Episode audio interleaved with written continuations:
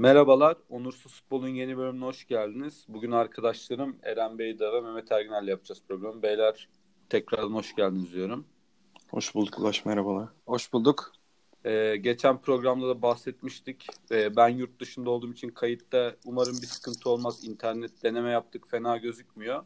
Fenerbahçe-Trabzon maçı sonrası girdik kayıda.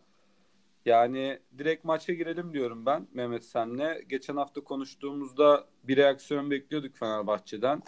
Eren'in tabiriyle de Erol Hoca'nın önündeki tek maçtı ve artık ömrünü en azından sezon sonuna kadar uzattı diyebiliyoruz herhalde.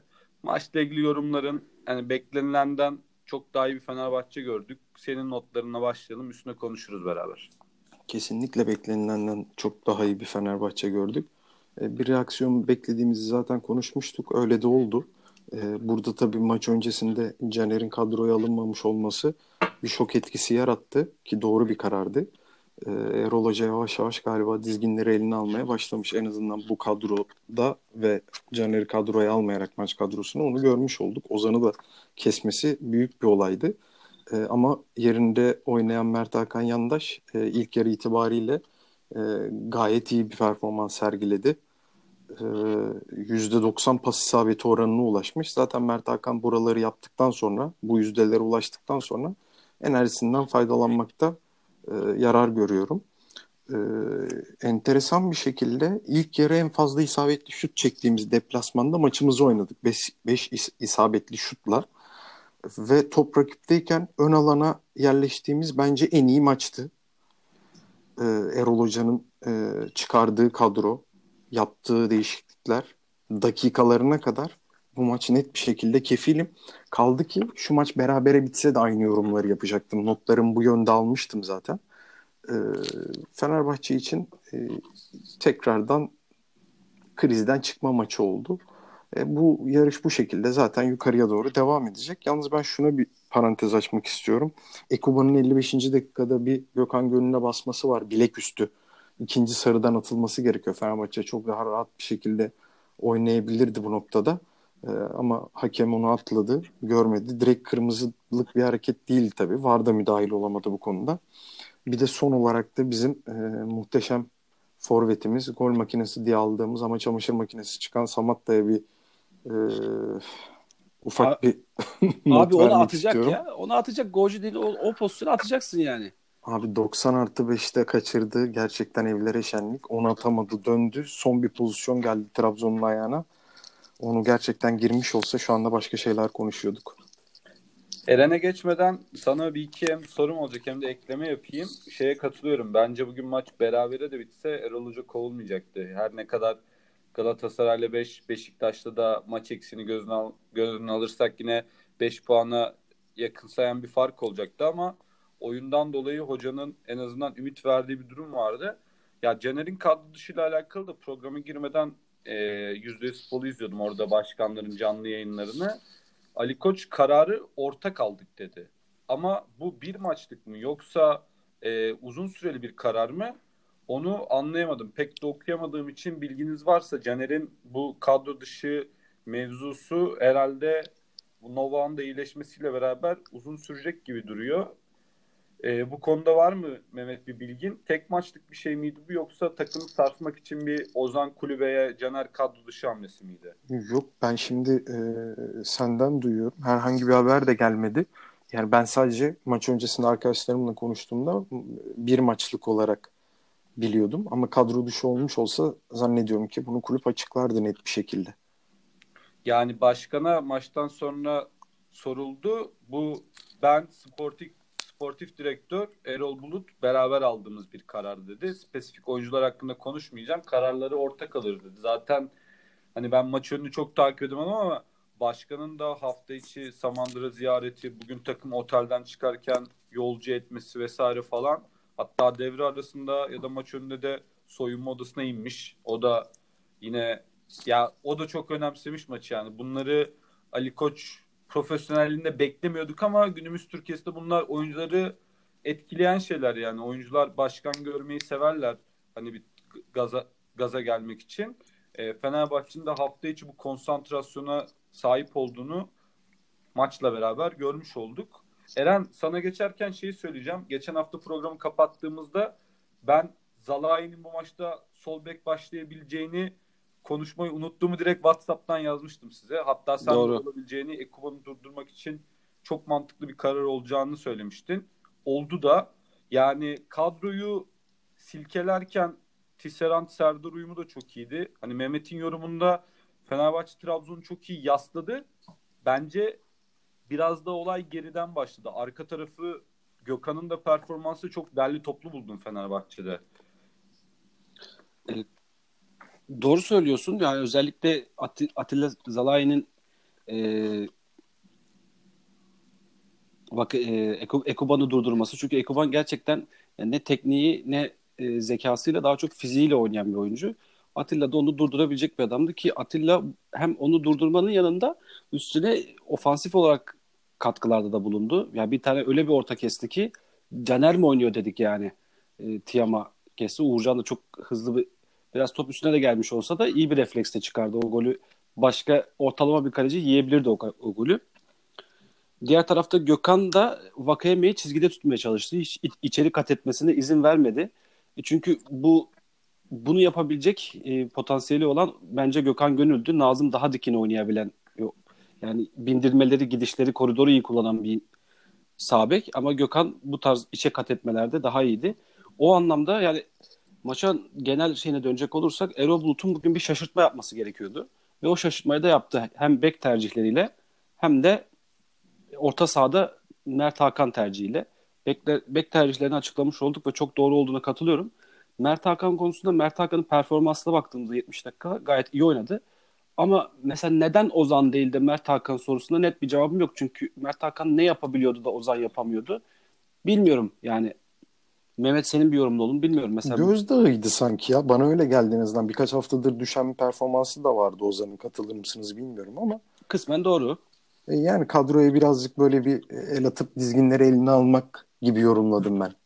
Yani Mert Hakan'ın da 2-3 haftada oynamadığını düşünürsek benim direkt bir soru işaretiyle başladım maça yani ne olacağını bilemedi ama e, Mert Hakan gerçekten ekstra oynadı.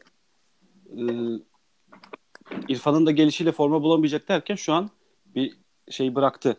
Ama yine de e, bence önümüzdeki hafta Gustavo'nun takıma dönmesiyle ve İrfan Can'ın da artık takımla birlikte çalışmalara başladığını biliyoruz.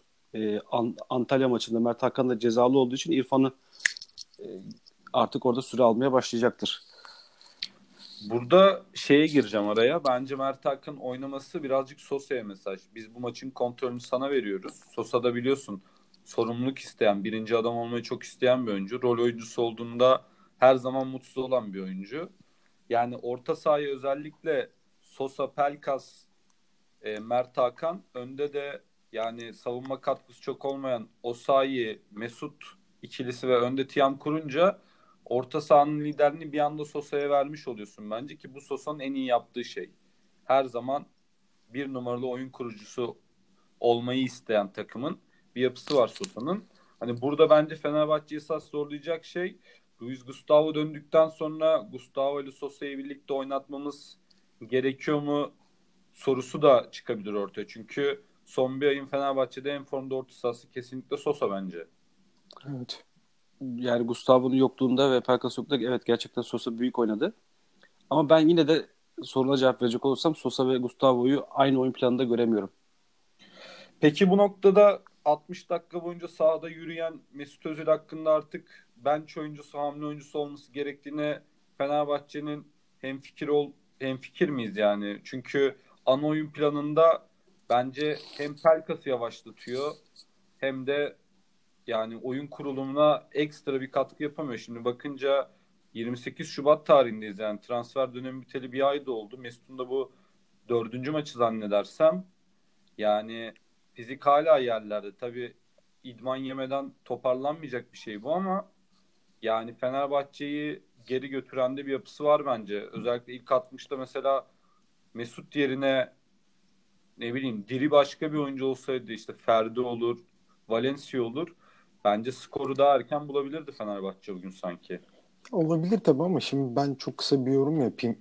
Eren'den de müsaade isteyerek. Mesut Özil gibi oyuncular Yani sezon başı yemeden zaten böyle gelip 15 maç kala falan bir şey toparlayacak da fiziği düzeltecek de gelecek. Mesut tabii dünya çapında çok büyük bir oyuncu. Ama Mesut'u e, bir sezon başı öncesi yemeden mümkün değil ki takımın içerisinde e, bir şey bekleyesin, bir kondisyon bekleyesin, bir fizik gücü bekleyesin. O yüzden ben çok da bunlara takılmıyorum. 60 e, dakika Berat çok iyi bastı tabii Mesut Özil'e. Berat'a da ayrı bir parantez açmak lazım. Çok iyi kapattı Mesut'u. İyi de bir performans sergiledi bugün. Ben ona bağlıyorum. Mutlaka Mesut'un da öne çıkacağı, alıp vereceği, çalım atacağı, bacak arası yapacağı, araya bir salacağı maçlar mutlaka gelecek. Ama dediğin gibi daha erken görüyorum idman eksiğinden dolayı. Katılıyorum ona. Onu zaten geldiğinde konuşmuştuk. Fenerbahçe'nin Mesut'tan esas katkı alacağı sene önümüzdeki sene yani bu senenin şampiyonluğunda Mesut geldi, şampiyonluk geldi olmayacağında en fikirdik. Ama şampiyonluğun artık çok önemli bir noktaya geldi. Fenerbahçe'nin de yani rakiplerinin kaybetmediği ortamda bir sonraki puan kaybını ilk Fenerbahçe'nin yapmaması gereken psikolojik bir ortamda sanki Mesut'un ana oyun planından alınıp daha bir yani 60-90 oyuncusu gibi geliyor bana. Onu söylemek istedim sadece. Ama hala ana 11'de devam etmeli mi dersen yani Berat gibi birini başına verecektir her takım. Çünkü sahada Mesut olduğu zaman adam markacı vermek zorundasın. Nasıl efektif olur yani bilemiyorum. Yani sana kısmen katılıyorum Ulaş. Çünkü ben Mesut Özil'in e, Fenerbahçe'ye gelişte sen sormuştun hani Fenerbahçe nasıl bir etkisi olacak. Yani ben demişim keşke yeni sezonda gelseydi. Ya çünkü Aynen. Fenerbahçe'nin mevcut oyun planı tamamen Pelkas veya Mert Hakan'ın 10 numara olduğu bir sistem, Erol Bulut'un kurmuş olduğu sistem. Pelkas ya da Mert Hakan'ın 10 numara olduğu bir sistem üzerineydi ve yani e, üçüncü bölgede rakibe baskı kuran bir 10 numara üzerineydi. Mesut gelişiyle tamamen değişti ama e, Mesut oraya doğrudan tamam Mesut evet dünya starı geldi buyur sen 10 numarayı al diyebilirsin ama oyun takım hazır değildi. Nitekim 2-3 haftadır da Fenerbahçe bunun düşüşünü gördü zaten. Bugün Mesut oyundan çıktıktan yalnızca 10 dakika sonra Pelkas ideal mevkisine geçti. Ki Pelkas'ın ideal mevkisine geçişi Fenerbahçe'de 8-10 haftayı bulmuştu. Ee, burada Mehmet de ben de hatta sen de Ulaş e, Pelkas'ın ne zaman 10 numarada oynayacağını ve orada çok daha verimli olduğunu görmüştük. Bugün de yine öyle bir sonuç oldu. Dediğin gibi Mesut'un fizik durumu da hazır değilken daha az süre kullanması Fenerbahçe'nin kısa vadede yararlı olacaktır. Tabii uzun vadede e, Mesut Özil Mesut Özil'dir ve onun etrafında bir oyun planı kurulur. Ama bu da işte hem sizin dediğiniz gibi Mesut'un sezon başı kamp yemesi gerekir hem de tüm takımın bu çerçevede birleşip bu oyun üzerine yoğunlaşması gerektirir. Aynen katılıyorum. Mesut üstüne dizayn edilmesi gerekir. Buradan hiç Trabzonspor konuşmadık. Biraz da ufak Trabzon'a değineyim. Özellikle Pelkas'ın attığı golde dediğin gibi Mesut oyundan çıktıktan sonra mesela Berat'ın oyunda kendi konumlandıramadığı bir dönem var. Zaten yani golde çok iyi bir maç geçiren Uğurcan'ın normalde alabileceği bir top aslında ama tam önünde sekiyor. Şanssız onun adına. Evet. Alamıyor pozisyonu. Ee, yani orta sahadaki o boşluğu birazcık da Fabio Borini'nin golüne benziyor bu hafta. Alanya'ya attı. Yani 20 metre falan üst standart bir maçta oyuncunun driplingine izin vermezsin. Pelkas'ın etrafı inanılmaz boş golde. Trabzon'un da biraz o taraftan konuşursak orta sahada özellikle bence çok kötü bir Flavio ve Bakasetas vardı bugün. Bunlar da çok kötü oynayınca yani Berat'ın standartına birazcık çıkamayınca bugün özelinde ne Vakayeme ne Kuban ne Canini etkili olabildi. Tabii birazcık da büyük maçı kaldıramayan Serkan ve Marlon gibi bekler. Hoş Osayi'nin olması Marlon'un çıkmasını tamamen engelledi bugün ama Trabzon açısından da birazcık mantalite olarak yanlış çıkılmış bir maç vardı. Abdullah Avcı berabere götürmeyi kafasına koyduğu bir maç yaşadı. Hem de Fenerbahçe bizi açamaz düşüncesiyle oynadı ama yani Fenerbahçe'nin bu nasıl kaçar dediğimiz çok bir pozisyon olmasa da yani bugün maç berabere bitse üzülecek taraf %90 Fenerbahçe'ydi. Bir de maç sonundaki bu Valencia'nın Bakasetas'a dirsek pozisyonuna herkes yoğunlaşıyor. Yani Türkiye Ligi'nde buna benzer penaltılar verilmiş midir? Verilmiştir. Verilmeyen de var mıdır? Vardır. Yani biraz basit kalıyor penaltı pozisyonu. Bence penaltı değil yani. Hakem orada VAR'a gitmesini gerektirecek bir müdahale yok. Yani maçın da öyle bir pozisyondan bir bire gelmesi maçın hakkı bir şey olmazdı diye düşünüyorum. Tabii Ahmet Ağoğlu maç sonrasında bununla ilgili açıklamalar yaptı ama ben yazdım zaten. Trabzonspor kesin açıklayacaktır diye. Herkes bir pozisyonda kalıyor. Ya maç üzerine bakarsak Ekuba'nın zaten maçı tamamlamaya tamamlamasının mucize olduğu bir maç sonunda hakem konuşmak birazcık da skor başkanlığı yöneticiliği oluyor. Ona da karşıyım açıkçası. Trabzon'un oyunuyla ilgili sizin ekleyeceğiniz bir şeyler varsa onları konuşalım. Buradan Galatasaray Erzurum maçına doğru geçelim. Yani benim sadece ekleyeceğim evet Trabzon yani 11'ini e, kime sorsan söyleyecek ezbere bir kadrosu oluştu. Bu çok güzel bir şey oldu e, onlar adına ama e, bugün kenardan gelip de Trabzon'a Abdullah Avcı'ya yardım edecek bir oyuncuları yoktu. Yani en olabilecek adam Abdülkadir Parmak haftalardır oynamıyor. Sakatlık veya başka sebeplerden ötürü. Diğerleri de aynı şekilde Afobe hep gözden düşmüş oyuncular veya e, takıma yeni katılan Yunus Mallı ve yine yeni katıldı diyebileceğimiz Yusuf Sarı bugün oyuna dahil oldular. Bunlar da hani oyunu değiştirebilecek kapasite değillerdi. Abdullah Avcı'nın eli de kısıtlıydı. Mehmet?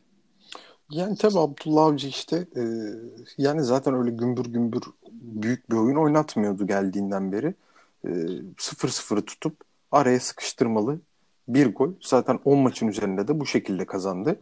Fenerbahçe ön, ön, ön alana iyi yerleşince yani sana katılamayacağım o konuda. Flavio Bakasetas kötüydü diyemeyeceğim. Fenerbahçe ön alanı çok iyi e, parsellediği için bu oyunculara alan kalmadı. Yani onların e, alıp dönebileceği pek de bir alan kalmadı. Bence Fenerbahçe bu oyunun müsebbibiydi. E, yani ben çok şaşırmıyorum açıkçası bu sonuca. E, dediğin gibi bir bir bitse üzüleceğimiz bir maçtı Fenerbahçeliler adına. Tamam buradan direkt Galatasaray Erzurum maçına geçiyorum. Ee, yani ekleyeceğiniz bir şey yoktur herhalde Fenerbahçe ile ilgili. Zaten Yok. konuşuruz haftaya olan maçlarda da. Yani Galatasaray maçının ben ilk yarısını tam olarak izleyemedim. Sonlarına doğru e, maçı izlemeye başladım. Yani tamamen forvet galibiyeti bir maç oldu Galatasaray adına. Belki Mustafa dışında başka bir forveti olsa yine krize girip klasik Fatih Hoca'nın bozuk zeminde donku sahaya attığı bir maç olacaktı. E, açıkçası gol yemeden maçı bitirmesi yine Mustera'nın alameti farikası olan bir maç oldu. İnanılmaz yani. Oyuncular artık nereye vuracaklarını gerçekten seçemedikleri için saçma sapan pozisyonlar oluyor. Bir tane ikiye bir pozisyonda Erzurumlu oyuncunun yana pas verirken e, orada kararsız anı tamamen Muslera etkisini gösterdi. E, Galatasaray'da da yani iyi bir oyun yok ama skor gelmeye devam ediyor. Galibiyet serisi 8 maça çıktı. Liderlikteki yerini korudu. Önemli bir maçtı ama artık bu kazanan 11 de vadesini dolduruyor gibi bence. Artık birazcık sanki tekrardan Fegoli'nin 11'e atıldığı işte Belhanda ile Taylan'la çeşitlendirme gereken bir 11'e dönmek gerekiyor sanki. Özellikle kapanan takımlara da Onyekuru ile başlamak ne kadar mantıklı kesinlikle Fatih Terim'in bunu gözden geçirmesi gerekiyor diye düşünüyorum. Maçın tamamını izleyen sizlere bırakıyorum sözü. Eren senle devam edelim abi. Yok güzel yorumladın. E, ilave olarak Tayland da mesela birkaç haftadır e, hem din, önce dinlendirdi. Belki Alanya maçının da oyun planına uygun değildi. Orada etaba tercihi çok mantıklıydı ama bu maçta Galatasaray oyun kurmakta zorlandığı dönemler oldu. E, ama genel olarak maçın büyük e, bölümünde üstündü. Erzurum'un e, bir 15-20 dakikalık bölümde oyunun tamamen ele geçirip orada belki bir ya da iki gol bulabileceği pozisyonlar da oldu ama e, genel olarak Galatasaray kadro kalitesiyle e, özellikle Mustafa Muhammed'in ekstra performansıyla maçı koparmasını bildi. Zaten beklenen bir galibiyetti. Erzurumspor sene başından beri bir türlü toparlayamadı. Küme düşme hattından çıkamadı. Ee, şu noktaya parmak basacağım ama isterseniz daha sonra da yorumlayabiliriz bunu. Yani Galatasaray'da galibiyeti getiren Mustafa Muhammed, Fenerbahçe'de bugün defansı toparlayan isimlerden biri Atilla Zalai. Biri Mısır Ligi'nden, biri de Kıbrıs Ligi'nden geldi.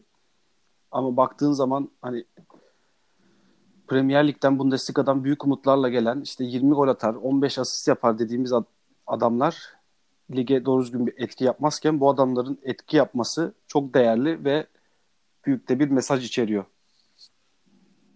Aynen öyle.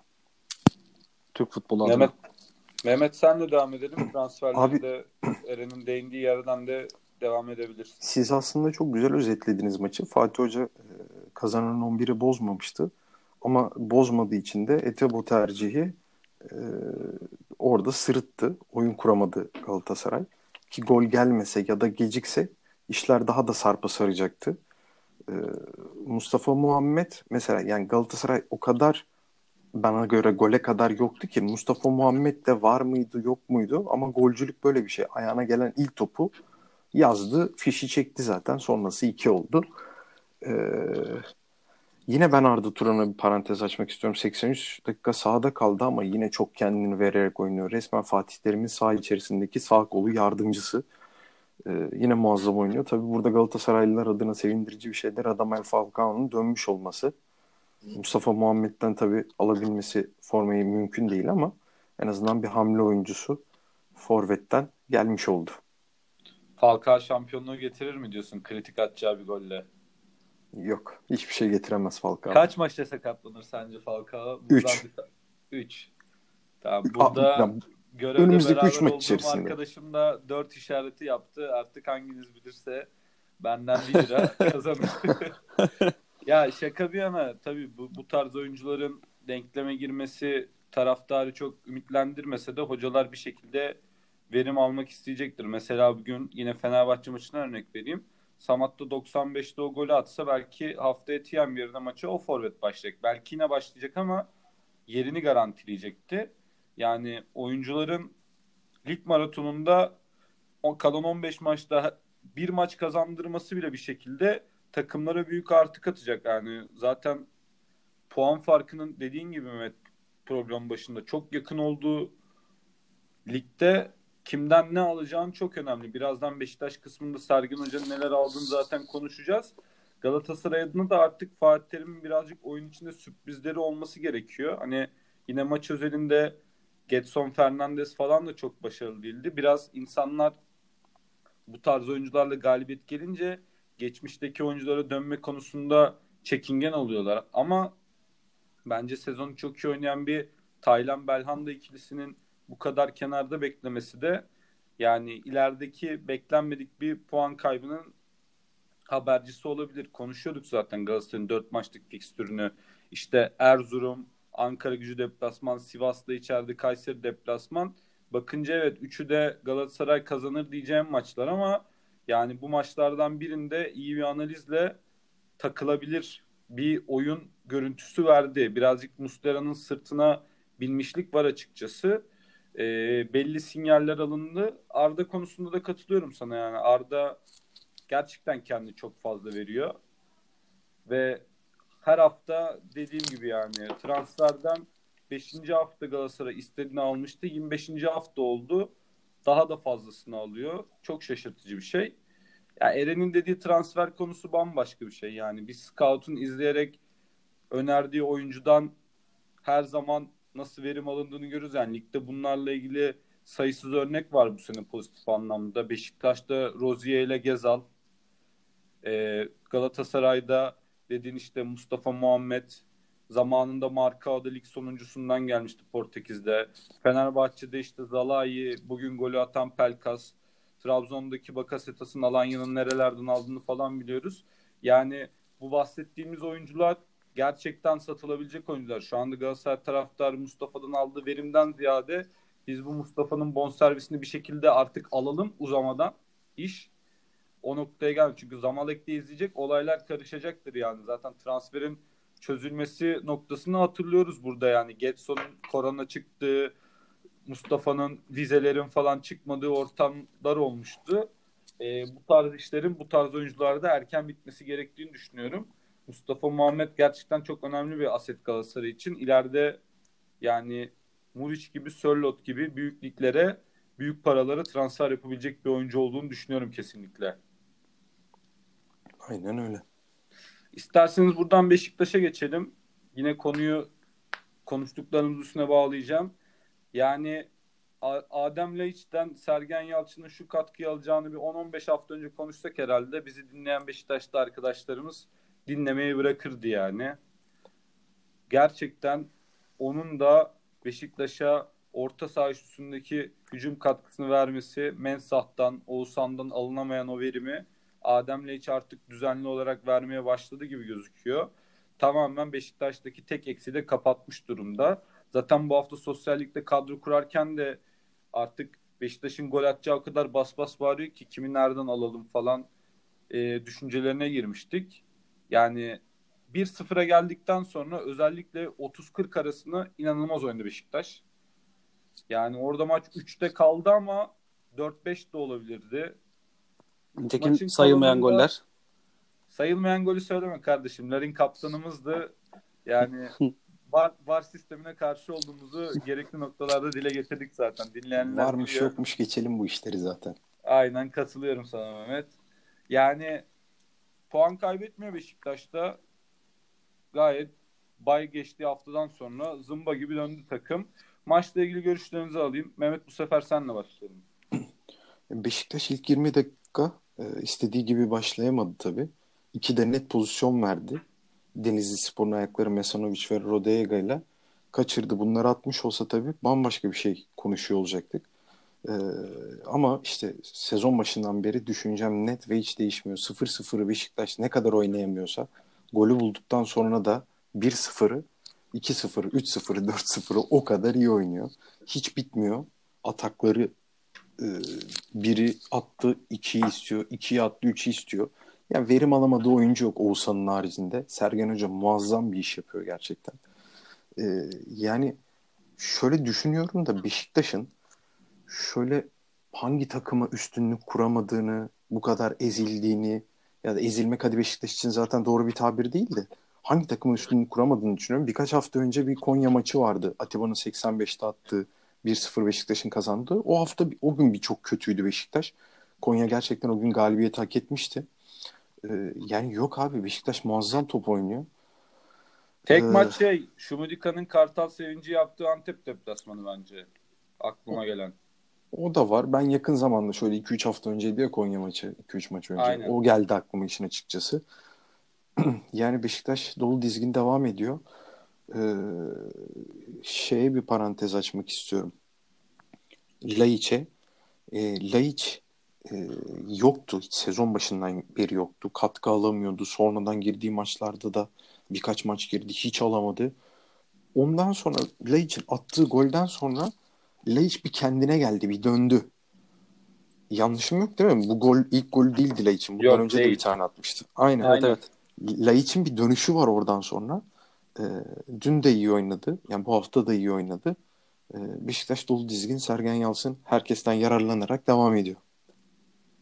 Eren sendeyiz. Ee, siz genel olarak güzel yorumlar yaptınız. Ben oyunu Denizli tarafından okuyacağım. Denizli'nin zaten çok mütevazi bir kadrosu e, ve bir teknik direktörü bile e, olmadığı dönemler oldu. Şimdi Hakan Kutlu'yla, Zor Günler'in hocası Hakan Kutlu'yla devam ediyorlar. Yani Denizli tarafından baktığımızda Sagal, Rodega ve Mesanovic üçlüsü ileride yani kendilerini yırtıyorlar. Elinden geleni yapıyorlar ama biraz da şanssızlar. Vuruyor direkten dönüyor. Bu maç özelinde söylemem. Genel olarak son haftalardaki performanslarına baktığımızda e, sosyal ligde de bu adamları hep almayı istiyoruz çünkü gerçekten çok çabalıyoruz ama ama bu adamlar ne kadar iyiyse de bir o kadar kötü orta sahaya sahipler. E, bu orta sahada da ligde maalesef e, ileri uçun ve defans hattı ne kadar sağlam olsa da orta saha bir o kadar önemli. Çünkü orta saha boğuşma şeklinde geçen bir lige sahibiz. O yüzden zaten bu maçın Beşiktaş'a olacağı belliydi. Beşiktaş'a gelirsek yani kimin oynadığı fark etmeksizin Sergen Yalçın bu rotasyon işini müthiş yapıyor. E, bütün pozisyonlarda neredeyse e, kaleci dahil mümkün olduğu kadar rotasyon yapmaya çalışıyor. Bir hafta Gezel oynuyor, bir hafta Enkoda oynuyor, bir hafta Larin oynuyor, bir hafta Gökhan Töre oynuyor. Orta sahada zaten bahsettiğiniz gibi Laiç, Atiba hala bu yaşında. Ama burada bir ismi öne çıkaracaksak da o da her maç olduğu gibi bu maçta yine Josef de Souza. Josef de Souza. Gerçekten müthiş bir insan. Enerjisi hiç bitmiyor. 10 kişi oynanan Konya maçında inanılmaz bir performansı vardı zaten. Genel olarak da son söyleyeceğim Beşiktaş bir hafta maç yapmadı. Bu hafta geldi tabiri caizse askerden yeni gelmiş gibi oynadı yani. Özellikle Ulaş'ın bahsettiği dakikalar, ilk yarın sonları falan. Ondan sonra zaten maç koptu. Yani şeye katılıyorum zaten. Herkesten verim aldı falan. Mesela 80'den sonra Hasic'i falan oluyor. O da durmuyor mesela. Çok yetenekli zaten. Sergen Yalçın özel çalışıyor onunla. Açıklamaları da var Hasic'le ilgili. Yani özellikle kazandığı maçlarda da böyle genç oyuncuları falan da almış Sergen Hoca'nın tam bir lider hoca vasfına yöneltiyor hocayı. Tek eleştirim yine yani kenarda hala rahat durmuyor. Onu da yapamıyoruz ama onun huyu artık. O tarz bir hoca oldu. Yani Rodega'nın golü vardan dönerken falan bile mizacı falan yine neden bu bu kadar bekleniyor kıvamındaydı. Ama hoca bunları seviyor yani yapısında var bu. Yani futbol olarak bunları oynattıktan sonra o tarz hareketlere de kesinlikle kredisi var bence. Yani buradan isterseniz haftanın kalan maçlarıyla ilgili ufak bir şey söylemek gerekirse herhalde ilgi çeken tek maç Antalya Başakşehir maçıydı yani. Gol beklentisi açısından 0.0 birim bile altına neredeyse gelecek. Şut, kaleyi bulan şut yok herhalde maçta yanlış hatırlamıyorsam. Yok yok. Mükemmel bir Aykut Toplam 3 3 şut var. Aynen. Mükemmel bir Aykut Kocaman Ersun Yanal maçı olmuş yani gerçekten. Ee, yani bu tarz hocaları görmek istiyoruz ismi büyük hocaları ama ya bu tarz oyunları artık görmekten sıkıldık. Özellikle Ersun Hoca'nın Hatay'dan 6 yedikten sonra hala devam etmesi bu savunma oyununa. Tamam bir oyun tutturdun ama ya böyle böyle 34 puan olan Antalya şuradan bakıyorum son 5 maçı da berabere bitmiş. Ligin 13 beraberlikle en fazla berabere kalan takımı. Yani umarım haftaya Fener maçından beraberlik çıkarır diyecek bir fanatizm dışında bir yorum yapamıyorum buna. Gerçekten çok kötü bir futbol. Hani sizin var mıdır ilginizi çeken hafta sonundan maçlar? Tabii e, son olarak ekleyeyim. Yani ligin bence bu sene en büyük rengi olan Hatay, Hatay. Spor'da yine mükemmel bir galibiyet aldı. Mehmet senle başlayalım bu bölümü kısa tutalım haftaya olan maçları konuşalım. Şimdi Opta verileri başladığından beri ligimizde istatistik tutmaya en az şut çekilen maçını oynamışız. Yani oynamış bu lig. 3 şut abi ve isabetli değil hiçbir tanesi. İsabetli şut sayısı 0. Yani Aykut Kocaman'dan bu futbolu görmeye alışkınız. Ama Ersun Yanal da dediğin gibi Hatay maçından sonra bambaşka bir hocayı yani hiç bilmediğimiz, hiç tanımadığımız yönü ortaya çıktı hocanın. Bir anda defansif bir hoca kimliğine büründü. Öyle de devam ediyor. Böyle beraberlikleri bir puanı bir puanı ata ata ata ata 40 puana falan gelip e, ligde kalmayı garantiledikten sonra herhalde hoca oynatmaya çalışacağı futbolu oynatacaktır diye düşünüyorum. Hatay'a da bir parantez açacak olursak dediğin gibi Ömer Erdoğan ve bu takım e, çok büyük işler başarıyorlar. Çok iyi futbol oynuyorlar. Bence ligin yani şöyle izlediğinde kapatıp sağdan, soldan, merkezden sıkıştıran, arayan oyununa baktığımda birkaç isim sayabilirim. Bunlardan bir tanesi de Hatay Spor zaten. Muazzam oynuyorlar. E, Diouf ve Akintola'nın haftasıydı bu hafta. Bu Penza yedekti. Bir de bu Penza olsa bu maç kaça giderdi? O da ayrı bir soru işareti kalmadı değil kafamda. E, Hatay'da gerçekten iyi futbolunu sürdürüyor. Umarım sezon sonuna kadar da bu şekilde devam ederler. Mehmet şimdi Eren'e geçmeden ben seyircilere objektif olmak durumundayım. Sesinden sosyallikte Katranisi almanın mutluluğu da gelmedi değil yani. evet, evet. Orada gelmedi gelmedi desem yalan olur. Yani asist yapan defans yakalamanın mutluluğu da gelmedi değil sanki. Hani... Öyle öyle. İyi iş yapmış olsak da hesapladığıma göre 138 puanla kapatacağım bu haftayı. Fakat 145'lerde e, kalacaktır ilk 100 barajı öyle tahmin ediyorum. Ama Eren veya liderin girmesi, Eren'in abisi liderin girmesi bence çok daha muhtemel ilk yüze. Umarım girerler. Bakalım onu Bakalım. yarın saat 10-11 gibi sonuçlar açıklanır. Eğer öyle bir şey olursa zaten paylaşırız sayfadan. Eren senin notlarını alıp önümüzdeki çift maç haftasına dair bir şeyler konuşalım en son. Abi Hatay ile ilgili şunu söyleyeceğim. Ben izlemekten çok keyif alıyorum bu takımdan. Ee, tabii. Eren kısaca giriyorum. Hatay ile Trabzon arasında 3 puan fark var. Dördüncülük yarışını Trabzon Hatay Alanya'ya döner mi sence? Trabzon'un çünkü bu maçtan sonra birazcık motivasyon kaybı olabileceğini düşünüyorum ben açıkçası.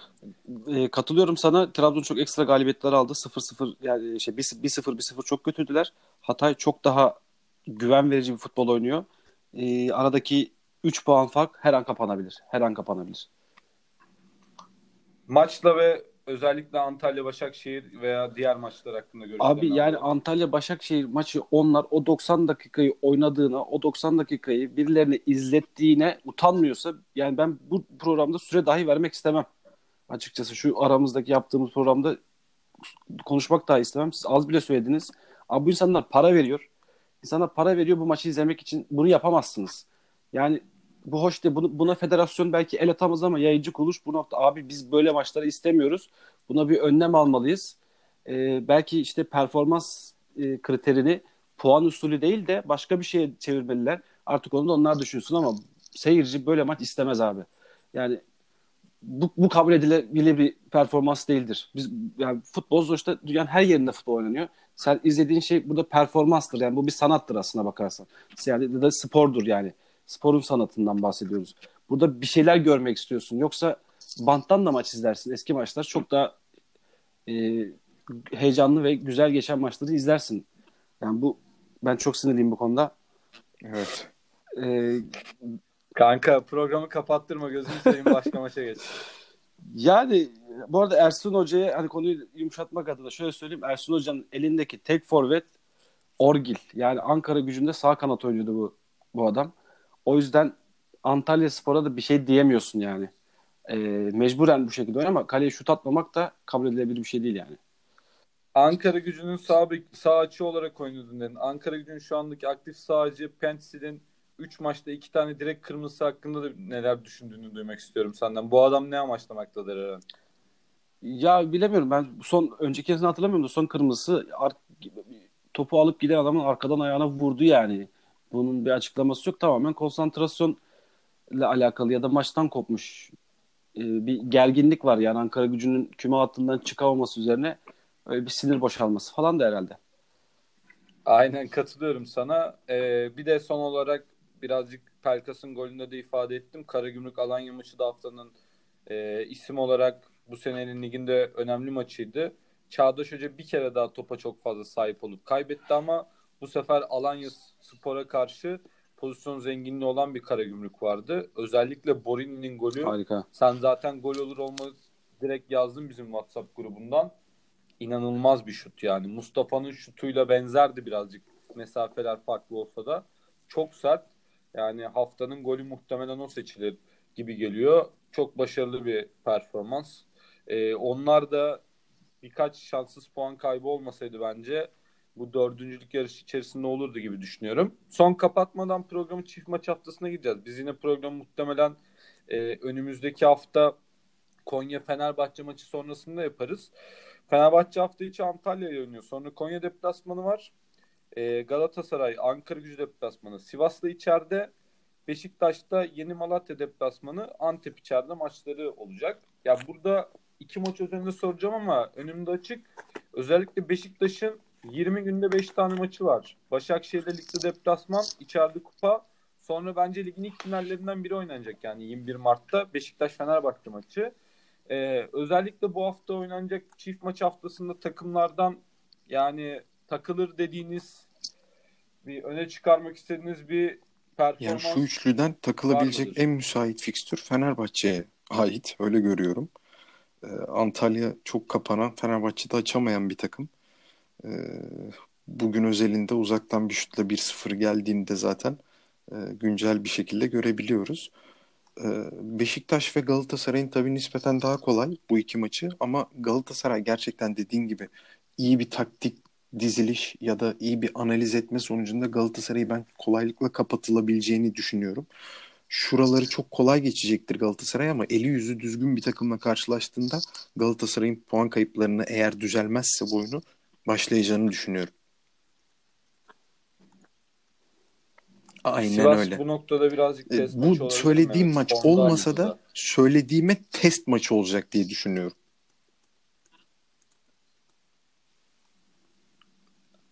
Eren senin var mıdır? Ben de size katılıyorum şu şey şu şekilde. Bu üç büyüklerin yapacağı altı maçtan en e, zor maçı Sivas Galatasaray olarak görüyorum.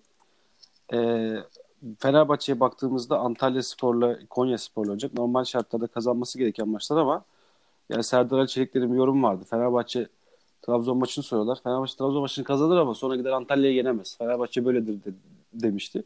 olur mu? Olur yani böyle bir şey. Çünkü Antalya'da son derece kapanan bir takım. Açamayabilir. Ee, öyle bir endişe var ama Antalya'yı da yenerse arkasında Konya değilip Beşiktaş başına öyle çıkacaktır. Beşiktaş'a baktığımızda Malatya hocası olmayan bir takımla oynayacak. Rahat yenecektir. Arkasından da Gaziantep. Keşke Gaziantep'in de hocası olmasa. Yani bu hocası olmasa. Onu da gönderseydik şu Portekiz hocayı. Nereden buldular getirdiler anlamıyorum zaten. Hiçbir kulüpte bir sezonu tamamlamamış bir hoca. Antep halkının bu yeni hoca ile ilgili görüşleri nedir Eren? Sen halkın içinden gelen yani. Abi diyorum Halil Usta'da kebap yiyip İmam Çalış'ta baklavası eksik olmayan bir insandır. Belki bu program şey bu restoranlar da bize sponsor falan olur derdi diye isimlerini zikredeyim dedim hemen arada. Abi açıkçası çok pandemi şartları çok gidip gelemiyoruz. Şehirde nabızı yoklayamadık ama yani bir şehirde normalde Antep'te esnaf hesap almaz bu tarz şeylerden. Yani şu an Pinto'dan hesap almaya başlamış olabilirler ufaktan yani. Abi TL'yi euro mu ödetiyorlar Pinto'yu Antep'te? puan da alamıyorsun at bakayım bir şeyler oradan diyebilirler yani. Ya maçlarla ilgili size kesinlikle katılıyorum. Bence Fenerbahçe'nin Antalya maçı çok zor beklemiyorum ben. Çünkü Antalya'nın e, Hamilton dışında hızlı bir oyuncusu da yok. Sakat cezalı durumlarını bilmiyorum ama Fenerbahçe pek sorun yaratmasını beklemiyorum. Fenerbahçe de bir şekilde açacaktır. Konya maçı da yine Fenerbahçe açısından kötü bir maç olmayacak gibi geliyor bana. Açıkçası Fenerbahçe'nin Antalya Konya Gençler Birliği maçlarını 3'te 3 geçip Beşiktaş maçına çıkacağını düşünüyorum kendi açımdan. Burada ben Galatasaray Beşiktaş'ın da deplasman maçları kolay ama hem içeride Galatasaray'ın Sivas'ı açması, Beşiktaş'ın da yani 5 defanslı Şumidika taktikli olan Antep versiyonu oynarsa Antep'i açması sıkıntı olabilir. Çünkü Antep'te de bir belli bir sakatlık süreci vardı oyuncuların. Bu Diko'nun dönmesi yani Diko Mirallas, Muhammed Demir falan da dönerse o maçta ufak bir sıkıntı olabilir gibi geliyor ama tabii Ya 3 maça, üç maça da favori olarak çıkacaktır bu takımlar. Hı hı. Hani ama artık ya özellikle Galatasaray'ın şişen bir serisi var yani 8'de 8. Evet belki kazandığı çoğu maçta üstünde ama artık ya özellikle yani Galatasaraylı olduğum için totem falan yapmıyorum. Oyun bir noktadan sonra yenilenemediği noktada bir puan kaybı bas bas bağırıyor gibi duruyor açıkçası. e, Gaziantepspor Muhammed Demir'i çok arıyor. Yani ileride top tutup oyunu e, pas dağıtarak oyunun hızlı hücuma çıkmasını sağlıyor takımın. Onu çok arıyor. Miralas forvete geçti birkaç haftadır. O da yani hiç iyi oynamıyor orada yani. Akla zarar şutları var. Aynen. Buradan yani diğer önümüzdeki haftanın maçlarına tekrardan bakacak olursak e, dikkat çeken maçları hızlıca bir göz atalım. Ondan sonra da programı kapatalım. Sivas Spor Hatay Spor maçı bence güzel bir maç olur. Aynı zamanda Alanya Spor Göztepe maçı da yine keyifli bir maç olacaktır gibi düşünüyorum. Aslında üç büyüklerin maçları değil de alt tarafta iyi futbol oynayan bu takımların maçları keyifli olacaktır. Özellikle Sivas Hatay maçı bence çok keyifli bir maça aday. Evet, Ama bir sonraki e, maç haftasında Trabzonspor Alanyaspor maçı fikstürde dikkat çekiyor. Trabzonspor inanılmaz kapanıp e, Alanya'nın inanılmaz bir şekilde hücum edip abluk altına alacağı bir maç bekliyorum orada. Orada enteresan bir sonuç çıkabilir. Bu ya bu iki hafta dediğim gibi dördüncülük yarışı aslında şu anda Trabzon'un hep şampiyonluk yarışında konuştuğumuz için Fenerbahçe maçına kadar e, pek dillendirmediğimiz bir şeydi ama e, dördüncülük yarışında bu Trabzon, Hatay, Alanya hatta belki bir galibiyet serisi yaparsa bu arada Karagümrük'ü de dahil edebiliriz oraya. Konuşacağımız bir duruma doğru gidiyor. Ekleyeceğiniz bir şey yoksa beyler yavaştan kapatalım programı. Önümüzdeki hafta çift maç haftasından sonra daha uzun uzadıya konuşuruz. Belki puan durumunda bize daha fazla şeyler söyler gibi düşünüyorum. Yok abi. Giresun yine gümbür gümbür geliyor mu? Ya Giresun patladı. Buraya geldik. Altay'a deplas- deplasmanda patladı ama Altay 2-1 birincilik kazandı. Ya. ya orada Giresun'la Samsun bir şekilde gelecek gibi duruyor. İkisi de puan kaybetti ama 3. 4. olan takımlar İstanbul Spor Altın Ordu olduğu için çok fazla tehdit Yok, görmüyorum. Giresun Samsun gelecektir tabii canım. Evet. Yani ilk ilk iki Giresun Samsun Karadeniz'e ayrılmış gibi gözüküyor şu anki gidişat. Aynen. Buradan e, hafta içi Şampiyonlar Ligi maçları falan vardı ama orada çok dikkat çekici bir sonuç açıkçası olmadı yani. Genelde favorilerin kazandığı bir maç oldu. Şampiyonlar Ligi haftaları geldiği zaman çift maç haftasından sonra birazcık da Şampiyonlar Ligi falan konuşuruz diyorum. Tekrar sağlık, görüşmek sağlık. üzere Haftaya beyler. görüşmek üzere beyler.